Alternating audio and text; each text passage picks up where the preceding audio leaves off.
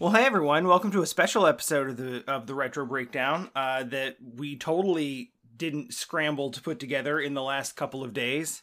Tom is out this week with a, not an emergency, but like just sort of a, he contacted me a couple of days ago and was like, oh, I'm not going to be here this weekend, so we can't really record. So instead... Hi, I am here to talk about game. Many game. So this actually, Jesse's here. You may remember Jesse from, we've done several podcasts at this point. I think, was Sonic. The last one Sonic 3? Oh, Dark Souls. Oh, and Dark Souls. That's true, over the summer. Yeah. Did I say Dark Souls 3? No. Oh, okay. You didn't say that. That's fine. Yeah, Dark Souls, and we did two in a row. We did Dark Souls and we did NBA Jam. That's right. Yeah. So yeah, you're back. We're married. Small details. Yeah. And it's sort of fortuitous because you just came back from your family's house. I did. And your mom, garage sale aficionado. That's right. Stumbled upon a book labeled Books 50 Cents. A box. Say a book. A book labeled a book. A box labeled Books 50 Cents, completely filled to the brim with PS1 and Wii games. Yes. And my mom has in the past done resale on eBay.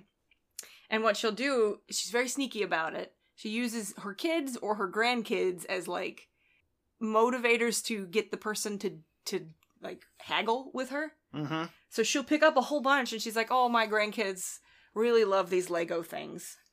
Also, make it so that you kind of understand what the thing is, but you don't really know, so you can misname it, or... Yeah. It's very sneaky. So she'll pick up a thing, and she'll be like, how much is this block thing? And it's clearly Lego branded, like, in the box, like, mm-hmm. Harry Potter or Castle or something. And she's like, oh, my kids like these block things. But if you say, like, oh... This Harry Potter Lego set... is worth great deal of money. Yeah. Like, if you let on that you know it's worth money, they'll be like, it's $50. Yeah, no, it's way more than... Well, I paid... At the garage sale, it's what they'll say is, well, I paid $200 for this, so I'm willing... It's got all the pieces, so I'm willing to take, like, $149 or whatever. Right. And it's like, oh, this is a garage sale? I don't know if you got the memo, but this is a garage sale, and that's too much money. People are a lot smarter about it now. You don't find... Nobody walks around a garage sale with like $150. They do, don't they? They do. Because a lot of people who shop garage sales are doing resale on eBay or whatever. Well, and they're also not buying one or two things. Right. They're out to spend the whole day. And like, they may not drop $100 on one thing, but they may drop 5 on 30 things. So my mom has... We've always shopped garage sales together, and... There is a garage sale in the U.S. called the World's Longest Yard Sale. Yard sale, garage sale, same difference. Yeah, just location, interchangeable. Just location of where the goods are held. Yeah. So in that, it's like 500 and something miles worth of road that you can set up a garage sale on. I think it's more than that. It's like Michigan to Georgia, isn't it? It's Alabama. Like 50. Alabama. Yeah. I don't know what's going on with my throat, but it is frogging. That happens a lot when I start the podcast, and it's just like... It's the public speaking thing, and then the dry mouth happens. It's not even dry mouth. It's just like... Anyway, so we had, for the longest time, gone on this World's Longest Yard Sale together. It happens in the first weekend in August. And for the first couple of years, I started this process of looking for games for our collection that we didn't have and trying to find them for a good price. And I think it was much easier... at that time in like 2007 or 8 when I started going to find these things, but people know their value now. This is like the early stages of eBay. Yeah. People are much more likely to use the internet to see what they have is worth. And also the used game market has gone out of control in the last 2-3 years. So what I think happened in this case is this person was cleaning out a child's room, their kid's room, and there were a bunch of CDs. Like, Train, Drops of Jupiter, Sheryl Crow, like, these kinds of, like, older CDs. Very 90s. Very 90s stuff, and all of those cases were empty. And those were on the same shelf as these, you know, crystal disc cases for PS1 games. And so she just stuck them all in the same box and was like, oh, they're probably not worth anything because they're in jewel cases. And also, who uses CDs? Who uses CDs? And so my mom starts looking through them and she notices that they're PlayStation. And there were a couple other things. There was also a copy of Pokemon Snap on 64. Oh, yeah. I think that's like the only 64 game that's in there. It's the only one. So this lady had just put them all in the box, and she'd mark the box like, I don't know, like $2 or $3 a game or a CD. And then my mom noticed she opened one of the CDs, and the CD wasn't actually in there. You know that person is driving around their car with their little sleeve up above their seat. Well, they were 10 years ago, yeah. Yeah. I mean, even my Malibu, I still had like a CD thing up there because it was a CD player, but it didn't have Bluetooth. So you know that person had probably kept all the CDs in the sleeve above. That was like 10 years ago. No, I know, on their visor. And so they just got rid of the cases and didn't think about, you know, whatever. So my mom starts pulling this. She calls me. She's like, my daughter collects these things. So I just want to see, you know. And I was like, Mom, don't say the person that you're calling collects these things. Yeah. Because then they're like, oh, inherent value. I have to. Collectors pay more for things. So she calls me and she goes, they got a bunch of PlayStation games, video games, PlayStation video games. Yep. And I'm like, oh, okay. And I'm thinking to myself, most of that is probably trash. And I wasn't wrong. I also thought that. Like, every time your mom calls and is like, I found video games, it's like, okay, what, like, it's gonna be like a Cabela's game.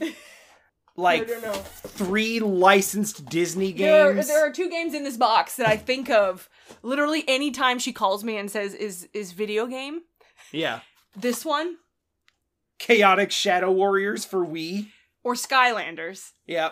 Or something like... Yes. Madagascar Escape to Africa. Yes, licensed movie game. Yeah. 100%. So these were also in this box. But, you know, that's what I think when she's going to call me. Or it'll be some NES game cart that's like Mario Brothers or something that we already have. And everybody that has any collection has that game. Yeah. Occasionally. And she doesn't know anything about video games, in her defense. Like, she knows nothing. I will never forget the time that she was looking at little figurines. Yeah. And I think she found like a Pokemon or something. Like a Happy Meal toy. Yeah. And she was like, do you want him? He's video games. Theo, do you have to chew your bone on the air vent? Yeah, literally on the air vent. Do you have to, like, Dad, the air is on and it's cozy. I like it. It's entertainment. I get to entertain myself, but also feel nice. It's like, also, you won't let me chew bones on your clothes. He's just staring. Anyway, so she looks down and she calls me, and the first thing she picked out of the box and asked me, do you have this, was Crash Bandicoot. And I was like, that's a good start. So she starts naming off stuff, and I'm like, okay, there's some stuff in there. Yeah. So I said, well, how much are they? She said, well, it says $3. She said $3 each. And I said, that's probably kind of a lot. So she just puts the phone down and yells at the lady, would you take $25 for the whole box? My daughter said she wants them all. And I'm like, I didn't say that, but okay. That's so like her too. It's like, okay, so here's the first one. Oh, that one's pretty good. She'll take the whole box.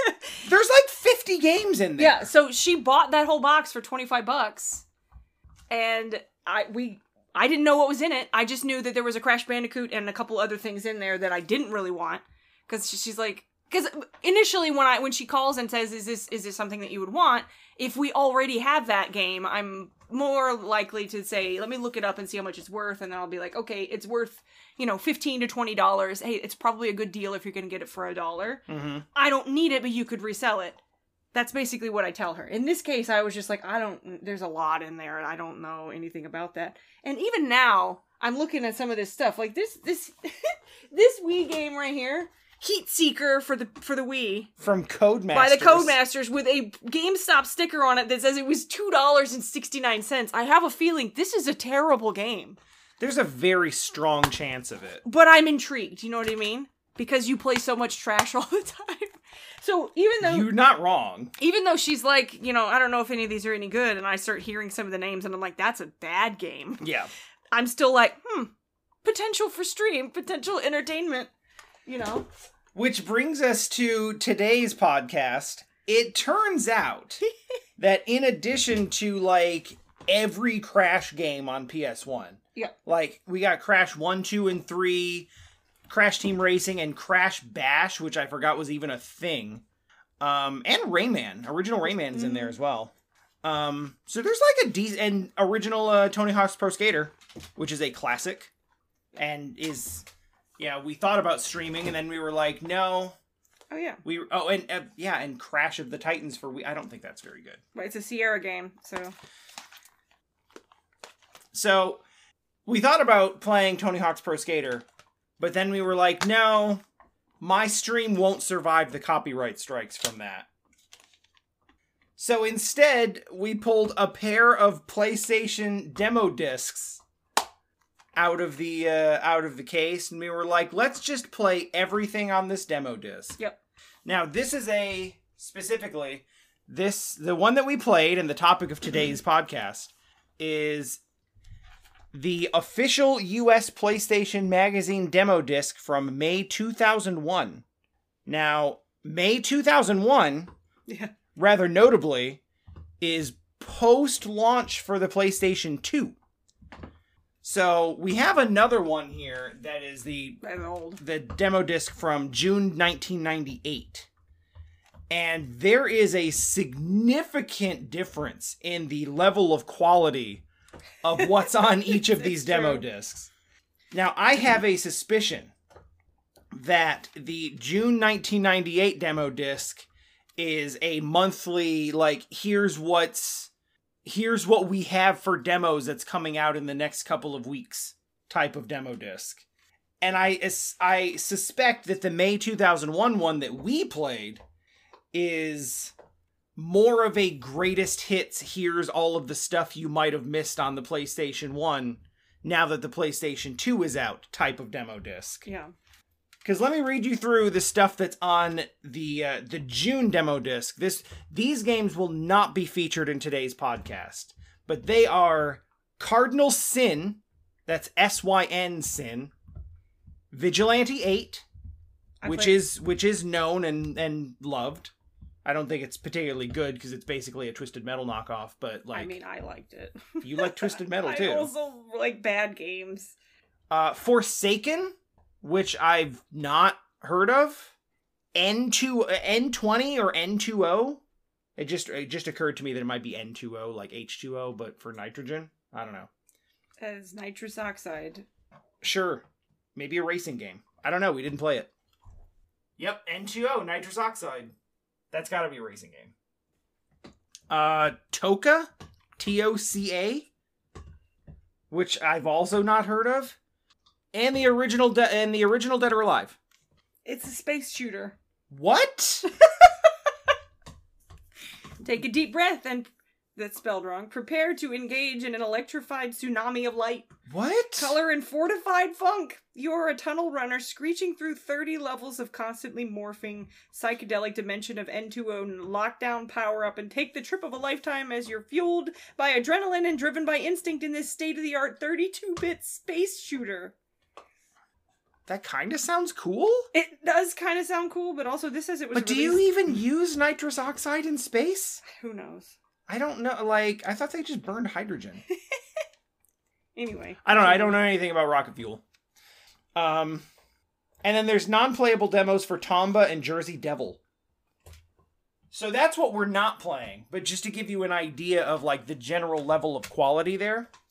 What we did play, and will be talking about, is, we'll start with the bad ones. We start with Disney's The Emperor's New Groove. Sorry about that. He's just hacking on a bone. Could you not?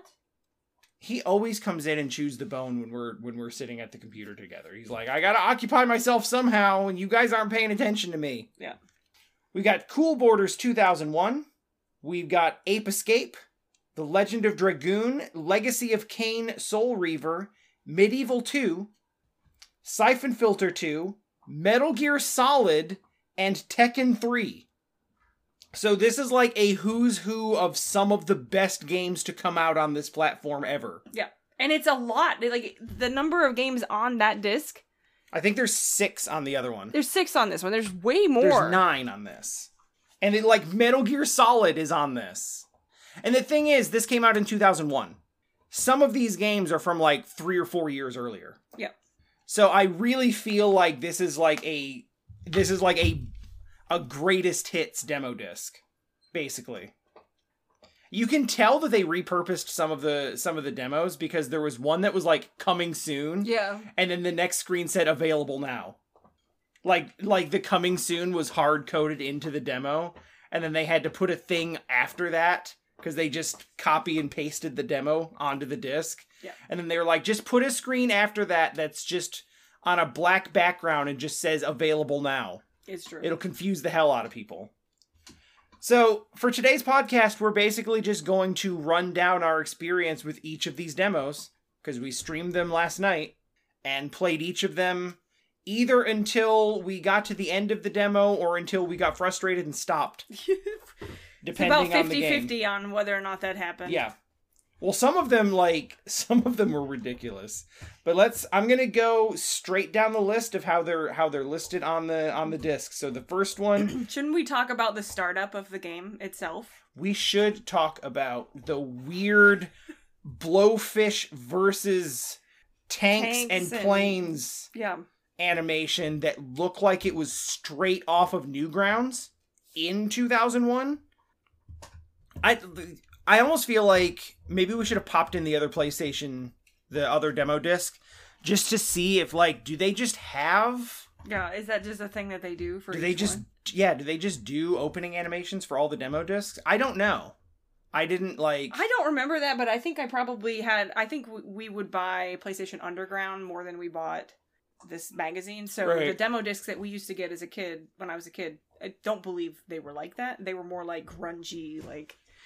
Yeah, PlayStation's so cool. Like butt metal music. You got this disc at the Pizza Hut? That's awesome. They did do demo discs with pizzas for some reason. They did. Man, the 90s was a wild time. Man, I got free PC games from cereal boxes. And not even Chex Quest. Like, way worse games than Chex Quest. Yeah. Yeah, she didn't like it. Yeah. Chex Quest is actually okay, though, Kit.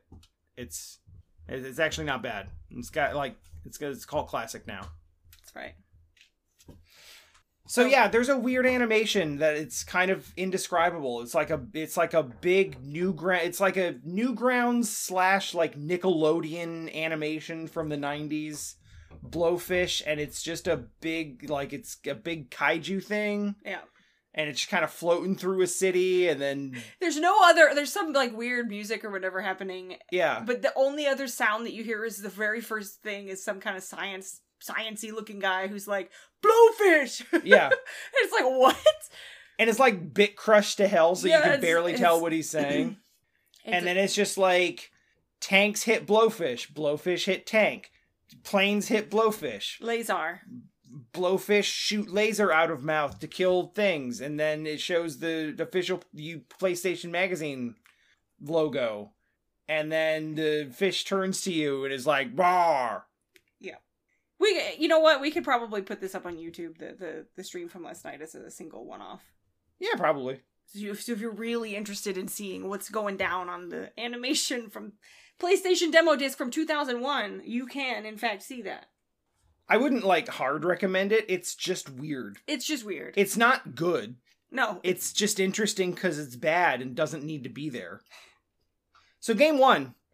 This is not actually in the order that we played them, which would probably be a better way to do it. But just to keep it straight, I'm just going on the... I don't know why they're ordered on the disc differently than they're ordered on the... in the actual game. But the first one up here, Disney's The Emperor's New Groove. So this is exactly, like, if you've ever played a licensed game from this era, it's exactly what you expect. Yeah. It's a simple 3D platformer, and you collect stuff in the stage, and there's characters. Look at the characters that you recognize from the game. Yeah. It was weirdly not as bad as it looked. Okay, but it was also busted. Yes. Okay, and I expect it because it's a demo, right? But... a demo of a Disney licensed game. That was not great. But movement wise, it seemed okay. And it's hard to say because we were playing in the capture card, so there was a lot of input lag. So true, like, jumping was a mess. It was a mess. Jumping on a lot of these games was just bad across the board. But I think it might be input lag. No, I mean just like the camera movement that went along. Oh, with, yeah. With that went along with jumping was almost universally bad in every game. That's true. But that's, you know, that's early 3D. Yeah, I've been trying to like pick up the conversation here as if nothing's happening, but like this is like our fourth attempt at following up this conversation because the dogs will not stop. Like first it was barking, and then it was like growling at each other, and then it was just hacking on a bone, like really gross, and then it was hacking on a bone again. But the other dog. Yeah. Yeah. So like now we're back, and anyway, we were talking about jumping in Emperor's New Groove. Yeah. Feeling really bad. Well, there's a lot of dropped inputs on it because, possibly because capture card, but also maybe just bad. Bad? Yeah, there's definitely a delay on, like, you have to be on the ground for, like, a bit before you can jump again. And you know what's interesting? I haven't played a whole lot of PS1 era Disney, you know, licensed games. I did play the crap out of, like, The Lion King and Aladdin for the Genesis because I had them both. And I always was struck by just how nice those games looked and sounded. You know, they put a lot of effort into those, and I guess maybe that's just, was it Virgin that did the Virgin made the Genesis one? The Genesis one, and I think Capcom made the made the SNES one. So, but those were always really good games. I mean, to the point where they got re-released recently for the Switch, right? Yeah, that was like the end of the really good licensed game era for a while. Yeah. So this was kind of one of my... We had a PlayStation 1, but it wasn't mine.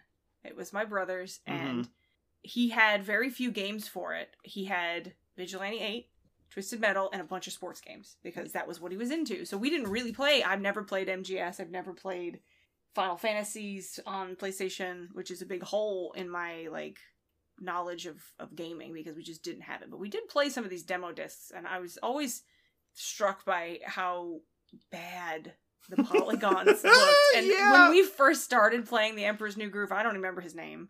Kuzco? Not Kuzco. The John Goodman's character. Pacha. He was a big polygon, and he was just like one shape. He's just a big green shape with a head. And that's the first thing you see in that game. Mm-hmm. And it's like, woo, that's not good. That does not look good at all. And all of the characters look bad. But it's weird to go from a cartridge-based game like, you know, the Aladdin games that you don't have to worry about 3D textures and what that's going to look like. And then you go to the PlayStation, and then all of a sudden you have all of this power and resource that you didn't have. But how do you make a character? There was a hard shift as soon as you got onto discs, because it's like, oh, now we can render 3D shapes. So we have to put everything in 3D. That's where we're going with this now. And it became this big, like, gold rush to make 3D happen when there was still so much untapped 2D potential. I think that's one of the biggest things in the PlayStation 1 era that I'm just like, that I lament is how many Symphony of the Nights could we have had if more companies had just diverted their resources to perfecting and refining 2D gameplay instead of rushing into jank 3D gameplay that, frankly, they weren't ready for. But, I mean, that argument goes both ways, because if you don't have the jank early 3D games, then you don't have a foundation to build off of to make that better later. But it's not just the transition to 3D. This happens every generation when a console does something new, and it's okay at first, but like you think about open world games and GTA being sort of the catalyst for an entire generation of games that were like, put so much shit in this game that you can't do anything else. Yeah. So much. And then the people will play this game until our next game comes out. And they won't be sad. They won't be missing out because there's so much content to be had here. Yeah. And that in itself. And then the Dark Souls thing. How many games were like, wow, Dark Souls is really hard, but they have this cool model of like, you die, but you go back to the place that you were, pick up your souls, go do this. How many other games were like, we do that? Shovel Knight does that. It does. You lose your coins. You got to go back to get your coins, right? So it's, it's trend chasing, right? Like everything's a battle royale now. Yep. I mean, that's actually kind of sliding off. Actually, it's not because we've been playing Rumbleverse. Well, yeah, there's still battle royale games coming out, but we're past the apex of like every single new game has to have a battle royale mode. It's true. We have to flood the market with these. Now, I think the big trend now is like gacha mechanics. Yeah, it's still hanging. Sucks. It's true. Well, and a lot of companies are moving their properties free to play. Yep. And it's so weird. So great single player games are still being made. Like I keep thinking about Forbidden West and how, you know, how great the first game was and how that's a launch title for the PS5, but PS5 you can't buy a PS5. You can't find a PS5. And so that Horizon Forbidden West, like the Horizon series in general, it sucks to be them. For real. Cuz those games are both great. But the first one came out in the same launch window, the same month or week or whatever as Breath of the Wild. Mm-hmm. The second one came out in the launch window with Elden Ring. Yeah, like they both are really good games that got buried by bigger games. But isn't that Forbidden West is also a PlayStation exclusive? Yeah. So that's also shooting yourself in the foot because you can't play this game unless you own a PS5, and nobody owns a PS5 because you can't get a PS5. I don't. Forbidden West might be on PS4 as well. I'm not sure about that. It seems like they would make it not that, but I'm not sure. Well, anyway, this is a sidetrack, but I'm just basically... However it is that we got to Elden Ring and Horizon Forbidden West from The Emperor's New Groove for PlayStation 1. Trend chasing. Yeah. So yeah, the reason we got onto trend chasing is because they're doing 3D. And the 3D is jank. But it's, considering it is a licensed Disney game, The Emperor's New Groove is a serviceable, okay-to-play game. Except for the ground disappearing and the draw distance being non-existent. And the draw distance on all of these games is garbage. Now, I think a portion of that may be the demo disc. It's got to be stripped down a little bit. They might be able to optimize it a little bit better when they have the whole disc to work with. I'd be interested, honestly, and maybe we just find the game somewhere, the ROM of it, and just play it. But I'd be interested to see how much polish they added to this game. Because I looked up, here's the review on Metacritic for Emperor's New Groove. I'm going to disagree and say I don't wish to play any more of this game.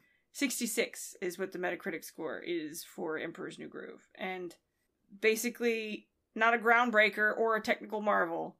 Fairly clever level designs with puzzles for young people. Yep. Blocky graphics, complete lack of challenge or any fun mini games, and bad stabs at humor. Well, that's just the game. That's just the movie itself. But they really tried to do like the sarcastic tone of The Emperor's New Groove, and boy, did it fall flat. There's no voice acting. Yeah. So you lose so much of the delivery that David Spade's character has as Kuzco in the movie. Right. So, yeah. We also were kind of like, oh crap, we started this, and then it's like, they actually show trailer for the movie? Oh, yeah. And then it's like, well, this is getting dinged. Yeah, because it had the music in the background. Luckily, the dogs were barking over it, because that's just what they do. Who's it? Is it Tom Jones? Is that the name of the singer? Like, the Las Vegas singer? Maybe. It's not unusual guy. Yeah. Yeah. Yeah, he's the one who does that title track. Yeah. And I was like, oh, that's probably not okay. So we watched that for a little bit, and then it was just pure chaos and barking and sound. And then I was like, you know what? We can just skip this, actually. Yeah, we did. We've seen the movie. It's 20 years old. It's also like we talked about it yesterday. It's like a 72-minute movie.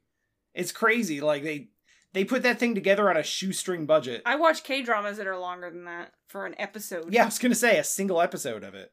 So yeah, anyway, we spent too long on this, but like, Emperor's New Groove is a platformer. It's a run-of-the-mill 3D platformer that's better than you'd think, but worse than you'd hope. Yeah. Not as good as either Genesis, Lion King, whatever. Right. But probably better than Bug's Life. Probably. I mean, we only made it through like half of this was one that we didn't finish. Yeah. And it's because like the whole thing, The whole thing was like, get through the stage and collect 50 coins. And we collected like 28 coins and then like fell off of a cliff. And then it started us back at the beginning with zero, and we were like, done. Because we'd already spent like 25 minutes in it, and we were like, this is more time than this deserves. That's right. You know we did not spend 25 minutes in? Cool Boarders. Yeah, right. Cool Boarders 2001. Critically panned.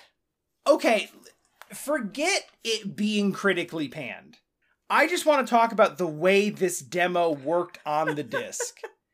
This is one of the most bizarre demo experiences that I've ever had. Because most of the time on all of the other games on this demo disc, they give you like the actual title screen. And they have you click into new game or whatever, and you just go, right? So Cool Boarders just forgoes a title screen, forgoes a start button, forgoes any of that. You just select it from the menu, and then it loads in, and then you were at the top of a track, and you start moving. Yep. And then it's just like, you go... Do anything. And you slide down to the bottom of the track, and then you cross the finish line, and it kicks you back out to the menu. Yep. Like the demo disc select menu. It was literally a save state. So yeah, basically with no pomp and circumstance getting into it, no menu, no explanation, just like, oh, here you are, you're going now. It barely even tells you the name of the game. Like, it basically relies on the demo disc itself to do that. It was bizarre. And like, we both basically did like one run down the track. And I did a spin instead of any tricks. I mean, that counted. It was a 180. You know what? Backside. In my defense, if I had actually gone snowboarding, that's exactly how I would have approached it. I did a little hop. Yeah. And that's enough for me. You wouldn't have done I didn't break anything. Yeah, right? You wouldn't have gone off a big ramp and done a 180? No. Are you kidding me? That's crazy. And what's weird about that is I feel like I think there is an earlier Cool Boarders that is good. I thought it was Cool Boarders 2. I do know that Cool Boarders for Game Boy Advance was on Cusa Grande last year. Oh, and yeah. It hurt everyone's hands. I'm looking it up because I need to know. Because they all had to basically, it's like sort of isometric, and you're moving like down left through the stage, and you had to literally hold down left on the pad for the entire game. Yeah, I definitely played Cool Boarders 2. Yeah, I thought it was Cool Boarders 2, but it is in fact Cool Boarders 2001. Because I guess they were looking at, like, Madden and other sports franchises doing the annualized entry. And they were like, we could do that with snowboarding. They could not. No, they couldn't. But, yeah, there's not much to say. It was, like, we had so little time to actually, like, acclimatize to it. It didn't feel like it controlled very well. No, it didn't. And comparing to something like Tony Hawk that is highly precise and, you know... polished. Or even like the later SSX, which does that concept. Oh, I definitely played better. SSX. Maybe that's what I'm thinking. I feel like I rented Cool Boarders 2, but SSX. I guess the better comparison would be 1080 snowboarding. But I gotta admit, I never really played 1080 snowboarding. I remember renting it once and trying to do like the tutorial tricks, but like trying to pull off the button sequence necessary for the 1080, because it's like a 12 button sequence while you're in the air, was like, that's like the only thing that I remember about playing 1080 snowboarding. I don't remember actually doing races or anything like that. So I don't know, it seemed kind of fine, but it was also just kind of there and gone. We were like, okay, that's that. So I have very little to say about it. And there wasn't any, like, you couldn't just go back and try again without just reloading the whole thing, yeah. And because it just kicked you back to the main demo disc screen. Yeah, it was, the most notable thing about it was just how bizarre it was that you select it, and then it's just like, after the loading screen, and they all give you the big confusing controller layout of like, okay, here's what all of the buttons do. Yeah. And it's like, great, I've learned nothing from that. So it gives you that, and then it's like, okay, you're at the top of a mountain, you're moving now, go, go, go, go, go, go, go, go, go. And then you do it, and then you just, you know, you land on your face a couple times and you slide down the mountain and then you're like, okay, we did it. And it's just, I wouldn't say it was fun. No. But I mean, I don't know how much of that is it just being bad or how much of it is just being weirded out that it just kind of threw you in there and didn't tell you anything. But I think it's probably bad. It's rated very poorly. Okay. Where your Cool Boarders 1 and 2 were rated like a 70 or whatever. This is like a 50. So it's not good. I kind of wonder if the actual game is as stripped down. I mean, obviously it has to have a menu, but like... I think it does, because there's a lot of customization and you can get different boards. And so that's like the whole selling point of these types of games. Sure. So I'm sure it has all that stuff, but... Well, if you're trying to do an annualized sports franchise and... the single update you're doing for this season is not updating the rosters, then I guess the only thing you really can do is like, well, there's new boards. Yeah. Because I mean, I don't think there's a whole lot of clamor for like let's get this season's snowboarding teams and superstar players. Like, it doesn't make any sense. Anyway, we also played Ape Escape. Well, that was an experience for sure. Ape Escape was an experience because it's kind of what set that was the first one we played, and it kind of set the tone for talking about how weird 3D gameplay was at its outset. Because Ape Escape was basically the game / tech demo that's teaching PlayStation players how to use the DualShock controller. Yep. And boy, does it show. Yep. Like, press R1 to jump. The mapping for the controls for that game was all over the place and did not make any sense. It is bizarre. And having been removed from the jank of that era for so long and actually having played games that have focus tested what is the best attack button, what is the best button for switching weapons, all of that stuff. What's actually comfortable. Having done that and going back to this, I don't know what I'm doing, let's just use all the buttons. Boy. It was hard. The only thing that made sense was like, okay, yeah, use left stick to move your character. Yeah. Cool. Got it. Push in right stick to dive. It was left stick. Oh, left stick. The movement stick. Oh, that's right, because you have to like hold it in and then move. Yeah, there's a lot of that. Yep. Yeah, L3 to dive underwater. Oh, and then I got the helicopter thing and it's like... Oh yeah, that was the worst part. It was like... Jump and then rotate the right stick to get your double jump with the helicopter blades. Keep rotating it. And you had to move it fast. If you just did just a little bit, you wouldn't get enough elevation to make the jumps, and then you would fall. Like, someone popped in just as we were playing that, and they were like, oh, cool, we're playing Mario Party. Yeah. Good old Mario Party 1 with the stick spinning. That's what it felt like. Yeah, it's weird. Like, what else? It was still camera control on the triggers. Mm-hmm. Select your weapon with the face buttons. Mm-hmm. Attack by tilting the right stick. Yeah, that was the weirdest. Like, throw your net at the monkey to catch the monkey by moving the right stick. Now, I give them some credit here for a couple of reasons. They really were trying to use all of the functionality of the control. You can tell that they designed the game around like, okay, we got these two sticks. They've got analog controls and they've got buttons when you click them in. We got to use them for core gameplay features. We got to show everyone how cool it is. You know what it reminds me of? I was like on Wii U. Mm-hmm. When they had the Star Fox game. Yep. And they're like, hold the gamepad up and use the gamepad. Yeah, use the gyro aiming on the gamepad to aim your arm. And it's like, it's a function and I want you to use it. Yes. And it's like, but it's not good. Yeah. Yeah, it's exactly what it feels like. It's like, we have this functionality and we were told to make it work. We were told to use it. Yeah. You really don't remember that, but like, the PlayStation 1 controller was not a DualShock. And for the longest time. Even some of the games that we played on the demo disc used the D-pad to move. Right. At best, some of them would like, it would be like, you can use the D-pad or the stick. Yep.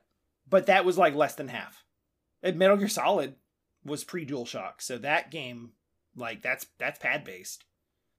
We're not there yet. That's close to last. I think we should do one more and then take a break. Mm. And this one probably won't take very long because it's Legend of Dragoon. I can tell that the game is good and that people love this game because it's an RPG and, you know. It's really difficult to demo an RPG, especially when you start the demo with like a 3-minute text scroll of where we are in the story. And then the first thing you do is more plot dump. And it's like, I don't know any of these characters. I don't know the locations you're talking about. I have no emotional investment on what the hell you're talking about.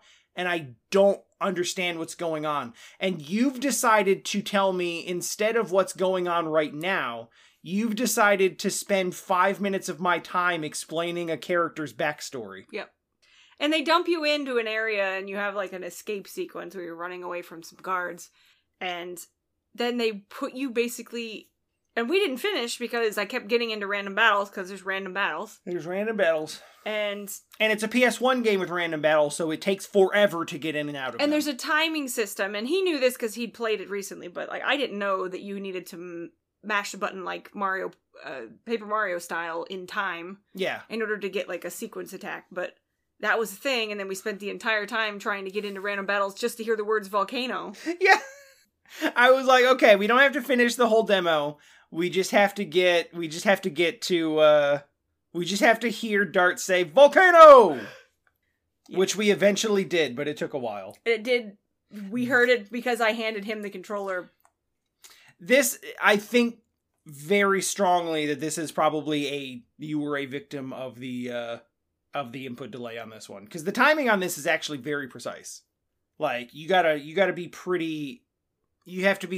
pretty focused on it. Yeah. Like, it's not easy timing. And the way it, like, spins in is not, like, it makes sense, but it's not like a rhythm game where you just have a ring slowly sinking to the size you need it to be, and you can kind of time it up.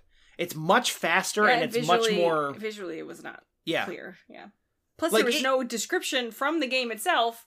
Let me dump you into this plot, and then they don't explain the menus or anything like that, and like what you're supposed to do. Now, if you are a person who's never played an RPG, and you see all of these menus, and you're like, what does this do?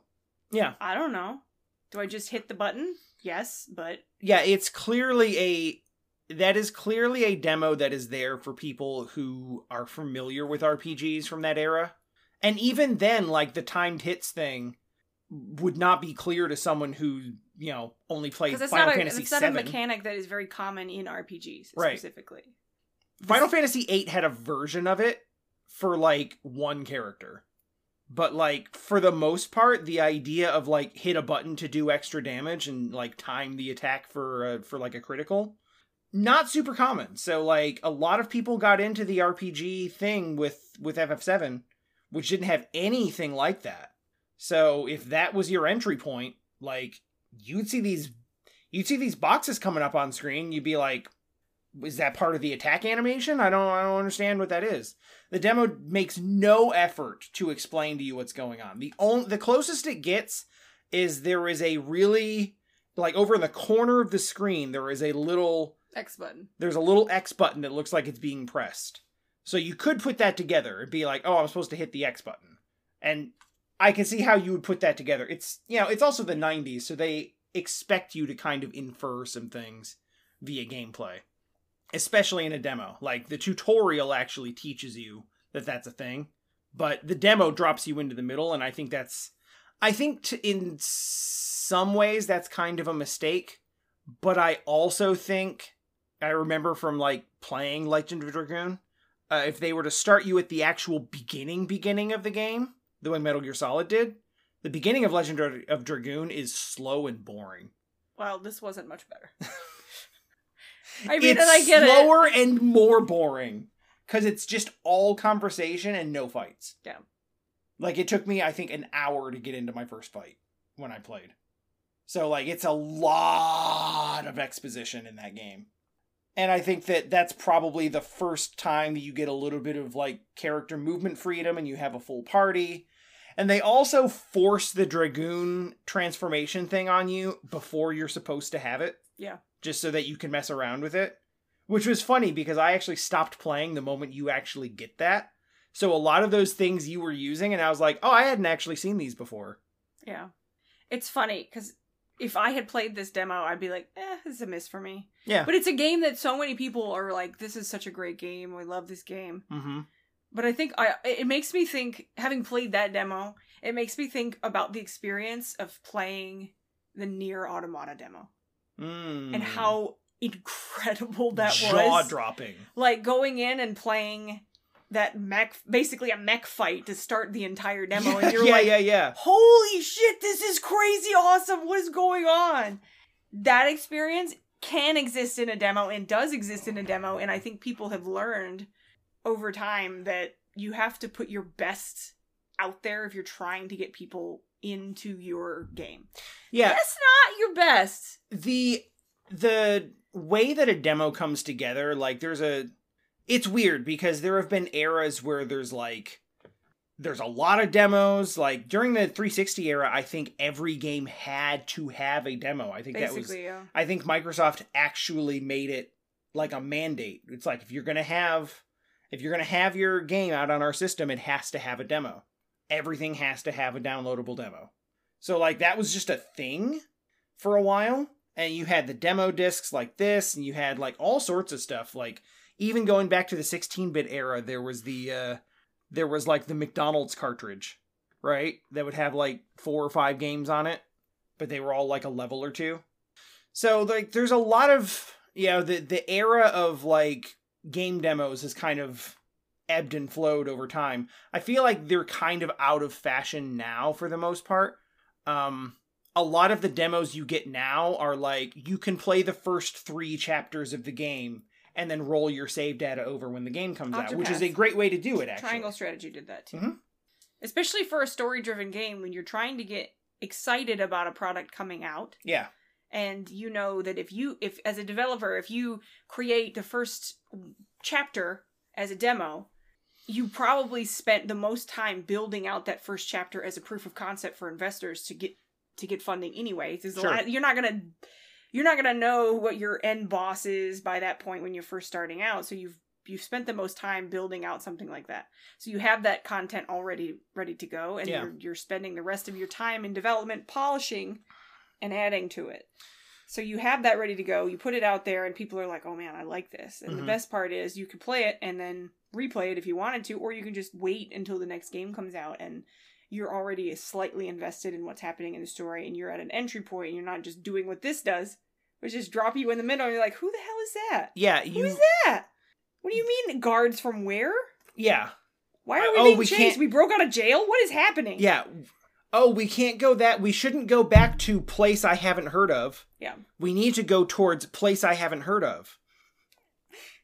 And on a demo disc with 9 games, how likely are you to read that entire text dump? I mean, if you are the type of person who really, really wants to be invested in an RPG store. But their RPGs are not typically demoed on these types of discs anyway. So the FF7 demo is like famous for being a really good one. But FF7 has a really strong start, so they just let you start the game. Yeah. Because it drops you right into a really cool sequence immediately. It's about as useful as, at the start of all of these games, the PlayStation controller explained how you move and how you do anything. And it's like the most complex looking document ever. And this is so overwhelming, I can't. It was a huge block of text. Worse on that one than any other. But yeah, Like, if you're someone who's, like, really, really into RPGs of that era, then you're going to try to get invested in that. You're going to try to get excited about it. And the transformations were cool for the time. You used that one healing spell, and it took, like, a minute and a half to go through the animation for it. And, like, at the time, that was the style. It's like, oh, man, look at this crazy, cool, over-the-top animation for this move. Boy, I hate all of that. Well, it's, like, it just takes up your time. Like, those games... eat up your time with random battles. They eat up your time with attack animations. They eat up your time with loading, going in and out of the battle, and the whole panoramic view of the battlefield before everything loads in. You know, modern Atelier games have those, but only for supers, and it doesn't bother me to the same extent of this. It's like, I'm doing a regular attack, and it takes me 45 seconds. You healed 60 hit points, and it was like, it took like a half a minute. Yeah. And it's like, yeah, most RPGs you can get away with a heal spell just doing a couple of sparkles. Is it because it's like quasi 2D, they're not using like the entire capacity of the PlayStation? But in this case, they're like, well, we could just put like some like video of the character doing the move. And that's kind of showing off the tech of the system. Yeah, no, absolutely. FMVs. I mean, FMVs are not what the moves generally are. Right. That's all in-engine stuff. But this was an era where, like, if you've ever seen some of the summons from Final Fantasy VII and Final Fantasy VIII, there was an arms race to have the biggest and longest and most cinematic and bombastic attack animation. And Legend of Dragoon had a reputation for having some of the biggest and most elaborate and longest and most cinematic sequences for all of the things that you're doing, which was really cool at the time, and now is like, oh my god, let me skip it. Final Fantasy X starts to feel this because you have really long, elaborate summon sequences for all of the Aeons in that game. But then after like the second or third time that you do it, you get a vastly shortened one. So like you see like sort of the beginning of the animation, and then it's just like cut. So it's like it's like you've seen it. You saw the really cool thing.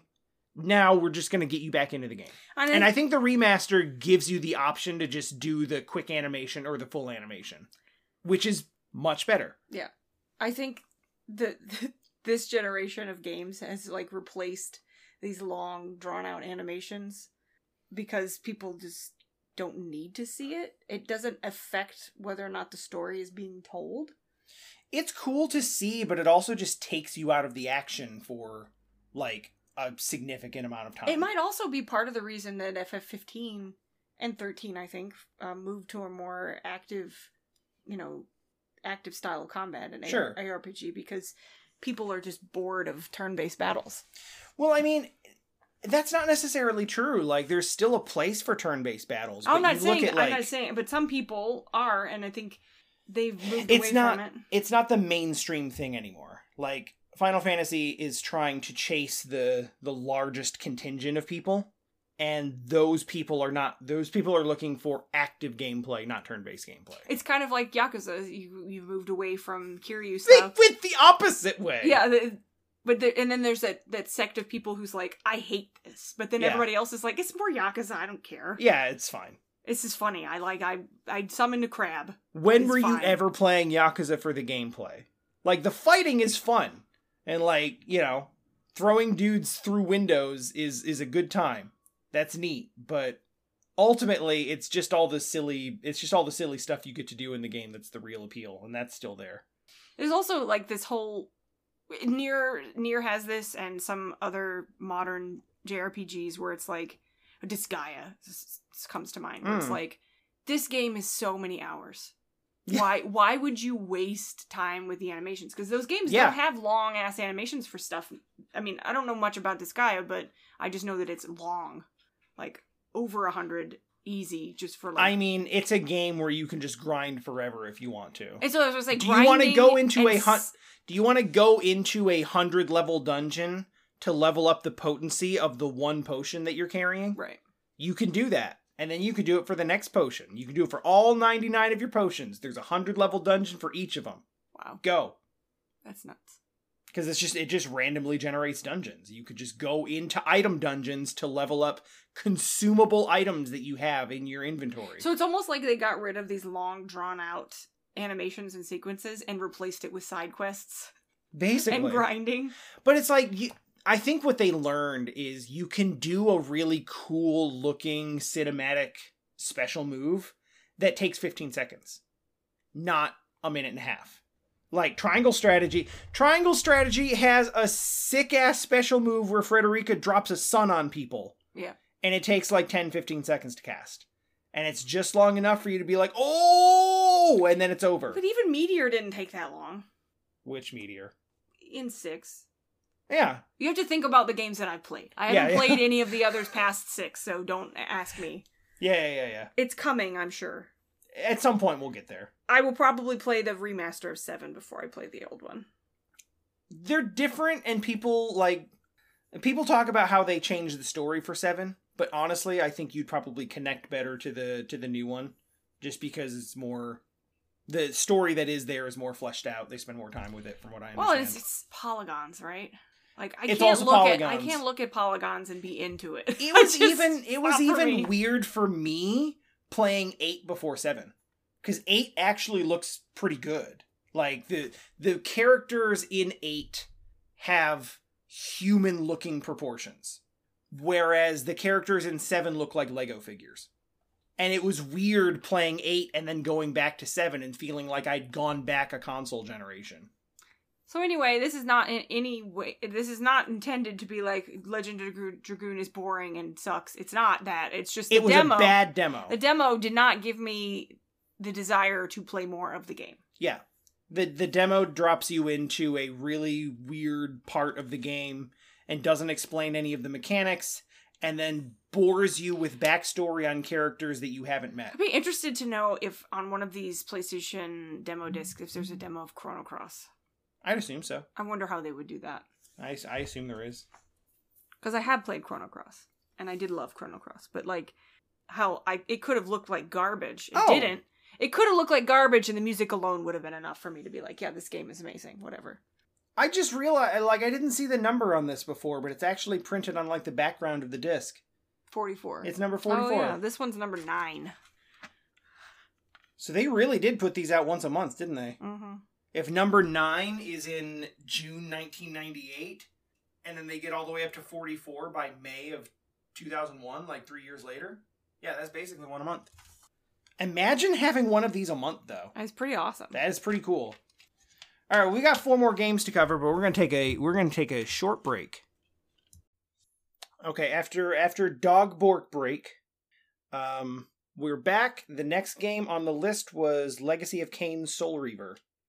So you were starting to say before we got more dog interruption that you've seen this at I would see it at, you know, a garage sale or GameStop or something like that, and look at it and be like, oh, that's not my aesthetic. I don't really like that. It's dark and creepy and not edgy. Edgy, kind of like how I didn't like Doom. Mm. Doom is too bloody and gory for me, but for some reason I played Duke Nukem. I don't know. Doesn't make sense. So I'd see it and I'd be like, that's not my aesthetic. But now I've played Dark Souls and that's gross. It can be. It's not Bloodborne gross. Bloodborne gross. This is another level. Goes way over the top. Shoutouts to Kay, who is currently going through Bloodborne. Oh yeah, that's right. Godspeed to her. Jeez. Yeah, I don't know that I'll ever want to play that. I wouldn't ever recommend it. By the time I get done with all 3 of the Dark Souls games, maybe Demon Souls and Elden Ring, it'll be time for a new game in the series. And then I still haven't played Sekiro. Or 2. I can play Sekiro also. I would recommend Sekiro a zillion times over Bloodborne. Like, you're talking about my favorite game in the series versus my least favorite game in the series. Which, I mean, if you can consider them... Like the series. Sekiro is so much different. Yeah. Gotta jump. But anyway, Legacy of Kain, like, I think we both started off with it, like, expecting to not like it. And it was, you know, it's another game where the jump control is like, oh god, it's like you're trying to give me motion sickness. You know what it reminded me of? I think you played a long time ago, you played a Pikachu ROM from China or something. And the jump jolted the entire screen. Do you remember that? It was really bad and jarring. This had a similar camera issue when jumping. And the speed when you jump wasn't more floaty, like most games have a little bit of hold when you jump. Yeah. This was like, I jumped and I'm also coming back down immediately. Yeah, it has that really heavy, like, up-down jump. So that's a bit jarring. Obviously camera issues. Camera issues abound in basically all of them. And a little bit, I mean, maybe it's because we weren't, like, interacting with some of the things in the environment that would explain stuff, but, like, a lot of, like, try a thing and figure thing out. Yeah. But another demo, like Legend of Dragoon, where it doesn't really do a great job of explaining how you're supposed to do things. But the combat felt good. Generally, yeah. And it's interesting, like, the way you have to finish. Yeah. You basically have a three-part system. You have to melee hit them to kill them, and then... to stun them. To stun them, and then you stab them to basically, like, zombie, vampire, kind of whatever, like, with a stake. And then, once they're dead from that, then you can absorb their soul. Yeah. To heal yourself. And there's also some kind of mechanic where you can move in and out of a spirit world of some sorts. And... which gives you sort of, like... traversal, yeah, you get some traversal benefits for it, but you also lose the ability to transition in and out of that soul world without being full health and not being, you have to be on a specific spot over a dead soul of a human or something. Yeah, something like that. So it's really kind of interesting, especially like when you're in the spirit world and you transition out, sometimes you just end up in water or in some other kind of like that you're not able to see. In the regular map. Yeah, you transition at the bottom of an area back to the regular world and it's like, oh, we're underwater now. Yeah. Oh, that was like unexpected. So I can definitely see it, like, it's weirdly the comparison that I'm going to come up with, and there are others, but the one that I know that we both played because we played it together is Guacamelee. Yeah.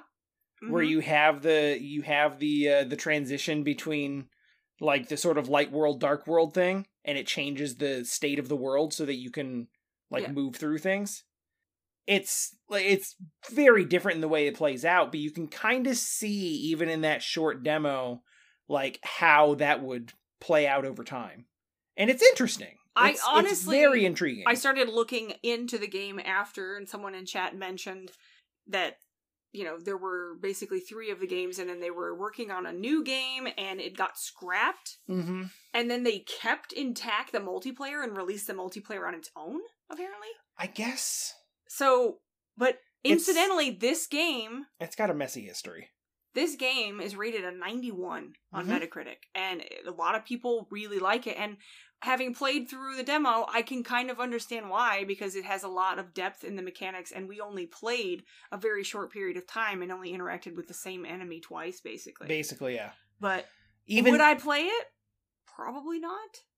But it's cool. It's in, like, if someone was playing it, like on Twitch, if someone we knew was playing Legacy of Kain: Soul Reaver, you might tune in just to see more of the game and be like, yeah, I played a demo of this. It seemed really cool.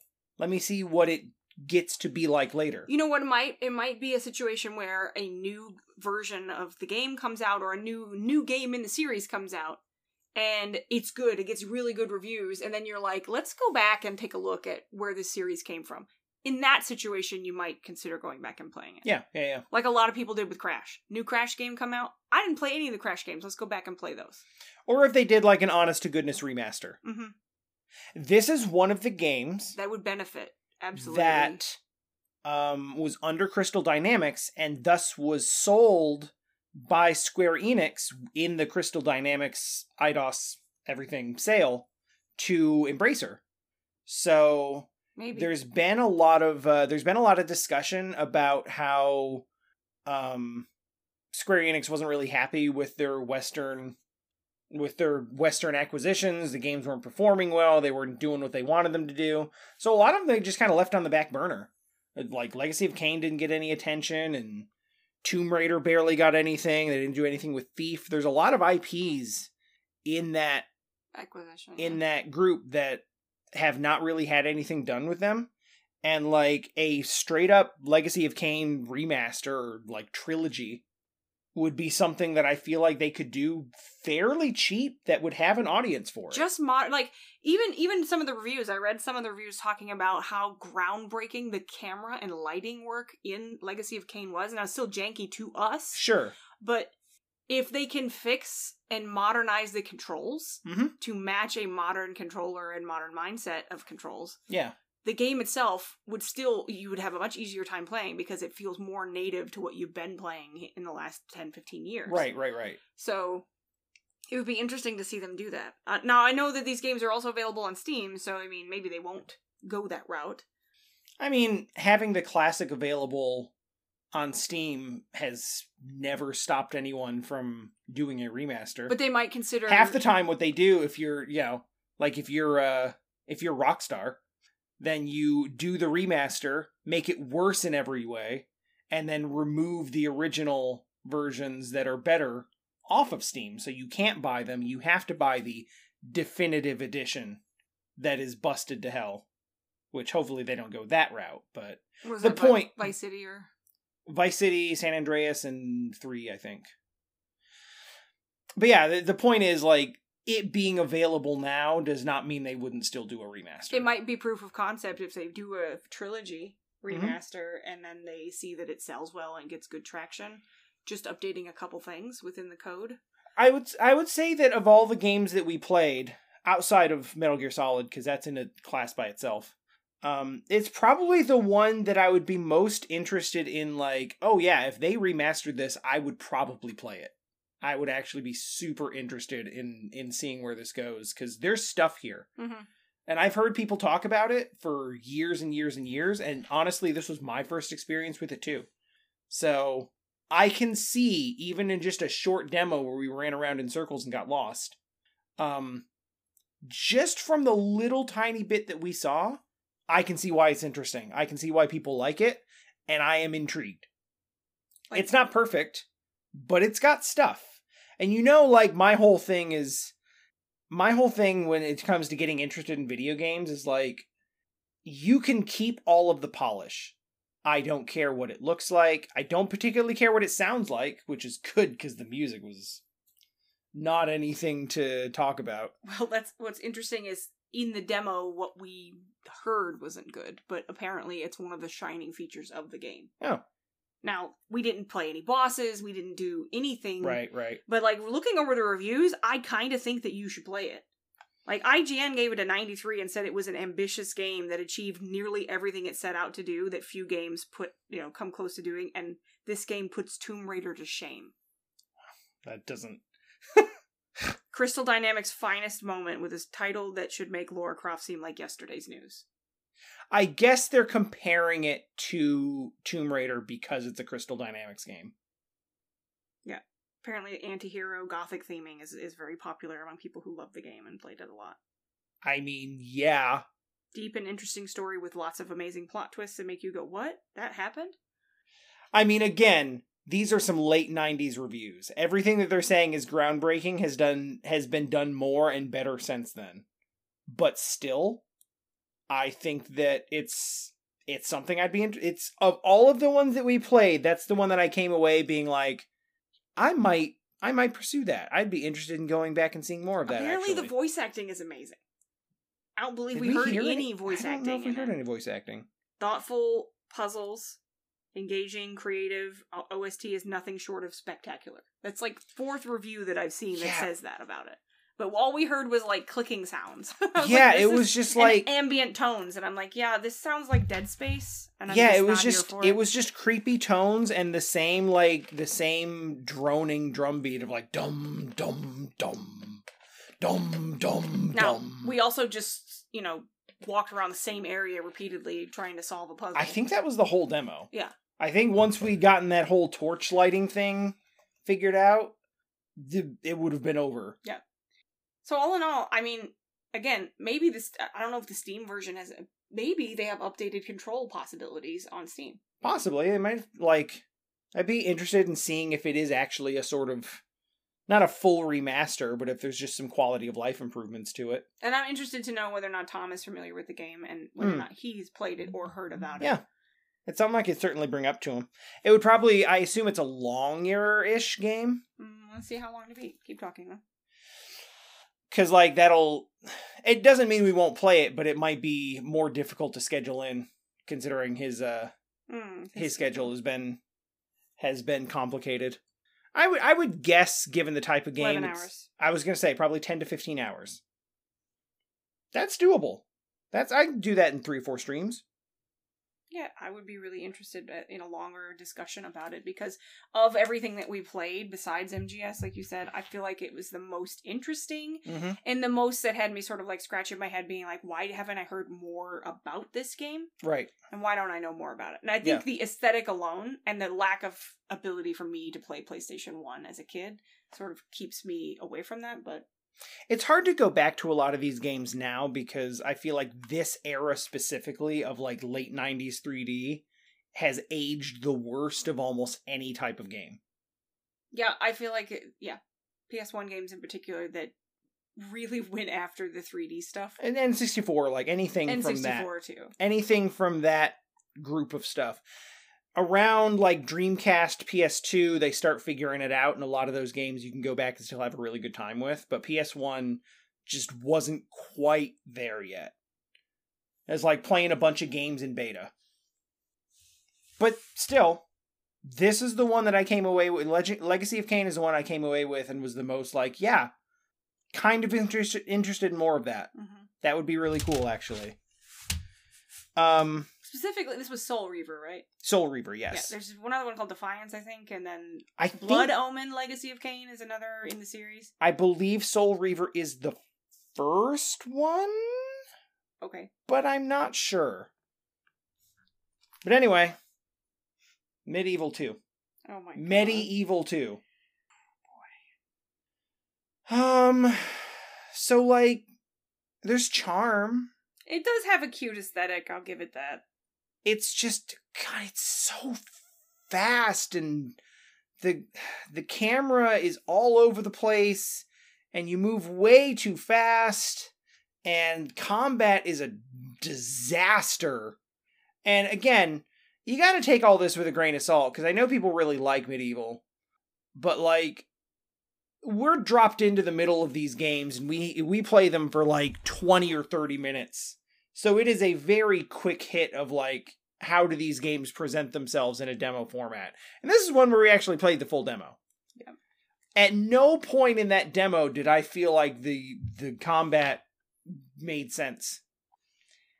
It is, like, there is no worse feeling than a hack and slash that, like, doesn't really give you the opportunity to avoid damage. Well, and it didn't really feel like you were capable of locking on to anything. Even when you took over and you were just moving and trying to slice things, I'm like, he's missing half of the time and just taking damage every time you get. Also, the gun, like, you get a gun and the gun doesn't make sense. It's hard enough to aim the melee weapons. Exactly. It's like, because of the way the camera's kind of top down, but it's zoomed in too far, so you can't see what's more than, like, a few spaces from you. I say spaces, but, like, it's a 3D environment. It's not like it's grid-based, but, like, it's... If it were grid-based, your camera view generally is about 2 to 3 spaces in any one direction. So, like, you have this gun, and it's a useful weapon, but you can't see what you're aiming at. Like, almost ever. At all. And it's just like, I feel so many aspects of a fun game here that I don't feel like they coalesce at all. I just think the demo itself is fine, but it mechanically it felt all over the place. And it didn't give you enough time to really appreciate the charm of the game before throwing you in. No, I mean, I guess you could talk to what's-his-face, the ghost guy, who, boy. Typical late 90s, like, wisecracking sidekick making joke after joke after joke that doesn't land at all. Just, like, completely stone-faced, like, oh, wow, that was, oh, you were trying to be funny. This game also rated incredibly high on Metacritic, and just people love it, and it got a remake. I think the remake is not... Well, IGN gave it a 72 or something like that for the remake, but the original was like 4.8 out of 5, 90s. Yeah. High 80s, 90s scoring. And I know people really, really like it, and I just I don't know if it's like the demo is weird or if it's just that there's... It felt really like there was a key mechanic in the game that I wasn't getting. There's like something... There's like a particular way you're supposed to play it, and I just wasn't playing it that way. But I'm trying to like avoid... I'm trying to avoid taking damage. I'm trying to avoid the attacks and sort of counterattack. I guess sort of Dark Souls-ish. As like the attacks come out too fast, so you can't really get attacks in between attacks.